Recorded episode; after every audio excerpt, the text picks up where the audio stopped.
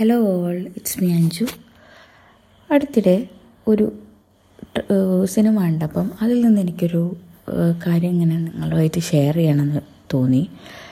സാധാരണ നമ്മൾ ചെറുപ്പം മുതലേ കേൾക്കുന്നതാണ് ബോയ്സ് ഡോണ്ട് ക്രൈ പെൺകുട്ടികൾക്ക് വേണേ കരയാം.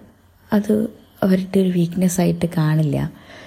അല്ലെങ്കിൽ അവരെപ്പോഴും ഒരു ദുർബലരായ ആൾക്കാരാണ്. അവർക്ക് കരയാം. ആണുങ്ങൾ കരയാൻ പാടില്ല. ചെറിയ കുട്ടികളിൽ ആകുമ്പോഴേ വിളിച്ച് പറയുന്നതാണ് ആൾക്കാർ അതായത് നമ്മളെ ഫാമിലി തന്നെ ആ ഒരു കണ്ടീഷനിങ്ങിന്റെ ഭാഗമായിട്ട് വരുന്നതാണ്.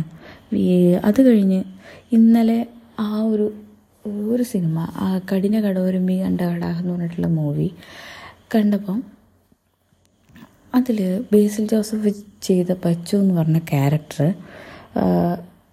ഒരു സീനിൽ ഇങ്ങനെ കരയുന്നുണ്ട്. അതായത് രാത്രി ഉപ്പയുടെ ഫോണിന്റെ വോയിസ് മെസ്സേജസ് കേട്ടിട്ട് മുഴുവൻ കേൾക്കാനാവാതെ കരയുന്നത് ആ ഒരു സീൻ എനിക്ക് ഭയങ്കര നാച്ചുറലായിട്ടും ഓർഗാനിക്കായിട്ടും തോന്നി.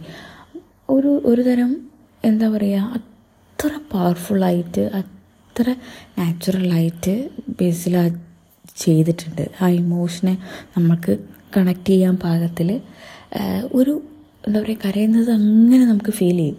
അങ്ങനെ അത് കഴിഞ്ഞിട്ട് അപ്പോൾ ഞാൻ ഇങ്ങനെ ആലോചിച്ചു നമ്മൾ സാധാരണ സിനിമകളിൽ ഇങ്ങനെ അധികം കരച്ചിലുകളൊന്നും കാണാറില്ലല്ലോ. അല്ലെങ്കിൽ ഇത്രയും ഓർഗാനിക്കായിട്ട് വരുന്ന കരച്ചിലൊന്നും കാണില്ലല്ലോ എന്ന്.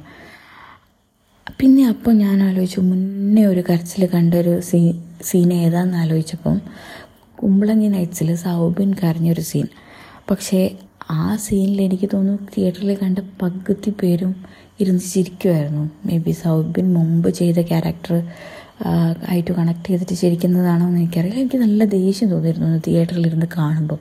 കാരണം എനിക്ക് ഇത് കണ്ടിട്ട് എനിക്ക് കരച്ചിൽ കണ്ടിട്ട് എനിക്ക് ചിരി വരുന്നില്ല. പക്ഷേ എന്റെ സൊസൈറ്റി മറ്റാൾക്കാർക്ക് എന്താണ് പ്രശ്നം? ആൾക്കാർ കമന്റ് അടിക്കുക ആൾക്കാർ ചിരിക്കുക. അതും ഒരാൾ ഒരു ക്യാരക്ടർ കരയുന്നത് കണ്ടിട്ട്. എനിക്ക് തന്നെ ചോദിച്ചു എന്താണ് നമ്മളുടെ ചുറ്റും നടക്കുന്നത്? എന്താ ഒരു പ്രശ്നം എന്ന് തോന്നിപ്പോയി. ഈ രണ്ട് സീനാണ് എന്റെ അടുത്ത കാലങ്ങളിൽ കണ്ട. കരച്ചിലിന്റെ സീനിൽ ഭയങ്കര ടച്ച് ചെയ്ത സീനുകളും. ഇത് ഇതിന്റെ ടോപ്പിക്കിലേക്ക് വന്നു കഴിഞ്ഞാൽ ആണുങ്ങൾ എല്ലാ ഭാരവും തോളിലേറ്റി നടക്കണമുണ്ട് ഒരു വീടിന്റെ കാര്യങ്ങളൊക്കെ നടത്തുമ്പോൾ ആണുങ്ങൾ കരയാൻ പാടില്ല. അതൊരു മരണ വീട്ടിൽ നമ്മൾ ശ്രദ്ധിച്ചാൽ ആണുങ്ങൾ ഇങ്ങനെ സ്ട്രോങ് ആയിട്ട് നിൽക്കുന്നതാണ്. കണ്ണുന്നൊരു കണ്ണീര് പോലും വരുന്ന വരുന്നത് നമ്മൾ കാണില്ല. അത് സൊസൈറ്റി അവരെ കണ്ടീഷൻ അതുകൊണ്ട് ഉണ്ടാവുന്ന അതിന്റെ സ്റ്റഡീസൊക്കെ പറയുന്നത് വേറൊരു ഇതാണ്. കാരണം ഹെൽത്ത് ഇഷ്യൂസ് ഒക്കെ നമ്മൾ ഈ ഭാരം മനസ്സിലിട്ട് ഇങ്ങനെ കൊണ്ടു നടക്കുന്നത് കൊണ്ട് സ്ത്രീകൾ പിന്നെയും കുറേ കരഞ്ഞു തീർക്കും. പക്ഷെ ആണുങ്ങളത് മനസ്സിലിട്ട് നടക്കണമുണ്ട് ഒത്തിരി പ്രശ്നങ്ങൾ അവർക്ക് ഹെൽത്ത് ഇഷ്യൂസായിട്ടും ഒക്കെ ഉണ്ടാവാറുണ്ട്. അത് അതൊന്നും അഡ്രസ്സ് ചെയ്യുക അധികം അഡ്രസ്സ് ചെയ്യപ്പെടാറുമില്ല. ജീവിതത്തിലായാലും സിനിമയിലായാലും നമ്മളിത് കാണുന്നതാണ്. അടുത്ത കാലത്തായി എഴുത്തുകാരിപ്പം ഇത്തരം കുറച്ച് അതായത് എല്ലാവർക്കും ഈ വിഷമം വരുമ്പോൾ ആൾക്കാർ കരയും. അത് കാണിക്കാൻ പാടില്ലാത്തതല്ല എന്നൊക്കെ കുറച്ച് എഴുത്തുകാരെങ്കിലും സിനിമയിലൂടെയൊക്കെ കാണിക്കുന്നുണ്ട്. അതൊരു നല്ലൊരു കാര്യമായിട്ട് എനിക്ക് തോന്നി. ശരിക്കും ആലോചിച്ചാൽ കരച്ചിൽ എന്ന് പറയുന്നത് ഒരു ഭയങ്കര പ്യൂരിഫിക്കേഷനായിട്ട് എനിക്ക് തോന്നിയിട്ടുണ്ട് പലപ്പോഴും.